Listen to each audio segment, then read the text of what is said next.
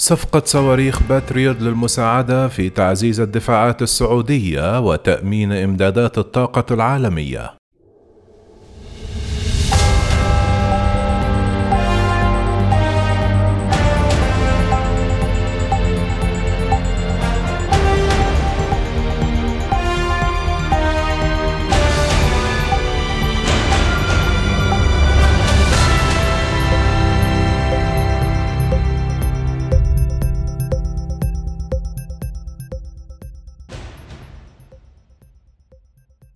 صرح وزير الخارجية اليوناني أن نظام الدفاع الجوي باتريوت الذي ستقدمه اليونان إلى المملكة العربية السعودية لن يعزز فقط أمن المملكة ولكن أيضا يؤمن إمدادات الطاقة العالمية. جاء ذلك خلال لقاء حصري يوم الثلاثاء بعد التوقيع على اتفاق بشأن مسودة للترتيبات الخاصة بالوضع القانوني للقوات المسلحة اليونانية في السعودية والتي ستدعم القدرات الدفاعية للمملكة. في وقت سابق التقى دنياس وانيكوس وزير الدفاع اليوناني ولي العهد السعودي الأمير محمد بن سلمان وبحسب تقرير لوكالة الأنباء السعودية جرى خلال الاجتماع استعراض العلاقات الثنائية اليونانية السعودية والتعاون المشترك في مختلف المجالات وسبل دعم وتطوير هذا التعاون إلى جانب القضايا الإقليمية الجارية.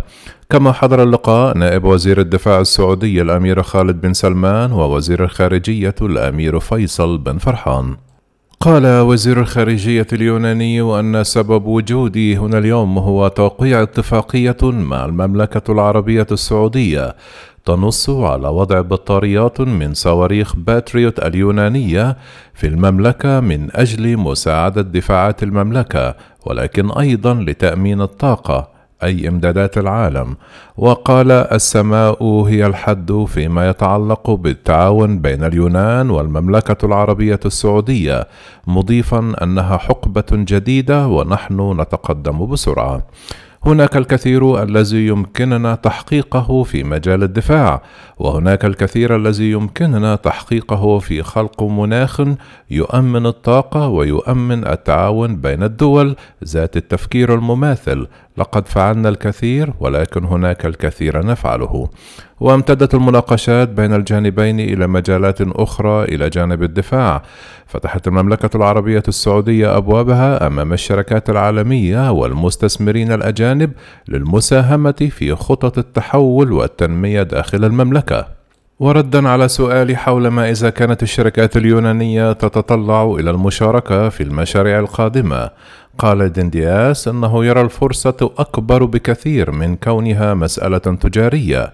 ليس الأمر مجرد نقود إنها ليست مجرد خدمات تصدير. قال إنه ليس فقط في صالح بلدي ومفيد أيضا للمملكة العربية السعودية. هذا مشروع يجب أن أقول أنه يحتوي على عنصر تاريخي إنه تغيير كبير وأود أن تكون بلدي جزءا منه. في السادس عشر من إبريل المنصرم كان دنداس قد اشتبك مع نظيره التركي علانية في مؤتمر صحفي مشترك في أنقرة في محاولة لتخفيف التوترات على مدى شهور بشأن النزاعات الإقليمية في شرق البحر المتوسط حيث التقى الرئيس التركي أردوغان ووزير الخارجية مولود جويش أغلو لكن المؤتمر الصحفي الذي بدأ بأمل في تحسن العلاقات سرعان من حضر إلى اتهامات لاذعة من الجانبين. قال وزير الخارجية اليوناني دفعت تركيا عن غير قصد نحو هذا الاتجاه بمعنى أن الجميع يدركون أنهم يتصرفون بطريقة مختلفة. لديهم تفاهم على أساس القانون الدولي على أساس القانون الدولي للبحار وعلى أساس علاقات الجوار الطيبة. لكن ما أتمنى أن يحدث ذلك في المستقبل هو أن تفهم تركيا أن هذا هو الطريق الصحيح للمضي قدما وأن تركيا ستنضم في النهاية إلى هذا التفاهم بين الدول. لكن بطبيعة الحال أن تكون متفائلا لا يعني أن تصبح أعمى. هناك طرق طويلة وهناك طريق طويل لنقطعه قبل أن نتمكن من رؤية ذلك. وفي معرض تفصيلة النزاعات التي تدور حول تركيا واليونان وقبرص حول التنقيب عن النفط والغاز في شرق البحر المتوسط. قال اليونان تؤمن, بالط... تؤمن بالطاقة المتجددة. اليونان لن تبدأ حفر قاع البحر الأبيض المتوسط. من أجل العثور على الغاز من أجل العثور على النفط لسبب بسيط للغاية لكننا نحتاج إلى عشرة أو عشرون عاما للعثور عليها واستغلالها ومن ناحية التكلفة ستكون أغلى بكثير من السعودية على سبيل المثال. لذا من الناحية الاقتصادية لا أتصور أن تصبح اليونان دولة منتجة للنفط. ومع كل الاحترام الواجب فإن بحر إيجا على سبيل المثال هو فردوس على الأرض. نحن لا نخطط لتحويل ذلك إلى خليج المكسيك. ترغب اليونان في الحصول على إمدادات الطاقة. ترغب اليونان في إقامة علاقات جيدة جدا مع المملكة العربية السعودية، لكن اليونان لا يخطط في المستقبل المنظور لأن تصبح دولة منتجة للنفط والغاز.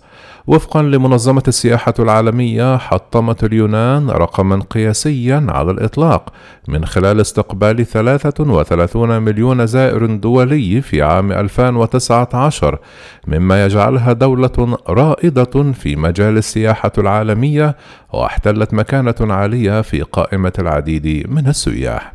في وقت سابق من هذا العام أعلن وزير السياحة السعودي أحمد الخطيب أن المملكة العربية السعودية تهدف إلى جذب استثمارات جديدة بقيمة 58 مليار دولار بحلول عام 2023 في البنية التحتية للسياحية مما يساهم في القطاع بنسبة 3.5% من إجمالي الناتج المحلي والهدف هو رفع هذا الرقم إلى 10%.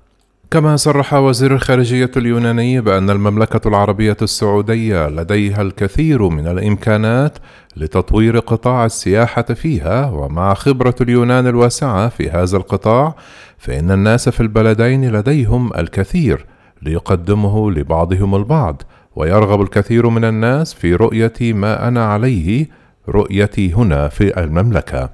ورفض فكرة أن شرق البحر المتوسط والخليج منطقتان مختلفتان جغرافيا.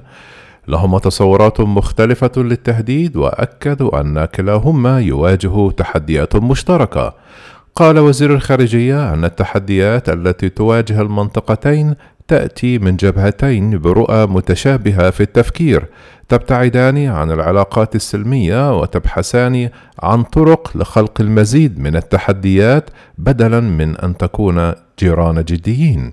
العولمة هنا والتهديدات والتحديات أكثر شيوعا مما كانت عليه من قبل. وصرح بأنه في هذا العالم المعولم أصبحت الأمور أقرب بكثير مما كنا نعتقد في الماضي. تواجه معظم البلدان دول الخليج دول الشرق البحر الأبيض المتوسط تحديات مشتركة ويلزم إيجاد إجابات مشتركة. كما صرح دنداس أن المملكة العربية السعودية واليونان على حد سواء متفقتان بشأن القضايا الأكثر إلحاحا. ورفض التطرف وفضلت الاستقرار. قال وزير الخارجية اليوناني علينا أن نحاول تحقيق هذا الفهم المشترك للمنطقة. يجب على جميع دول المنطقة أن تتصرف وفقا للقانون الدولي لاتفاقية الأمم المتحدة لقانون البحار وميثاق الأمم المتحدة وعلاقات حسن الجوار.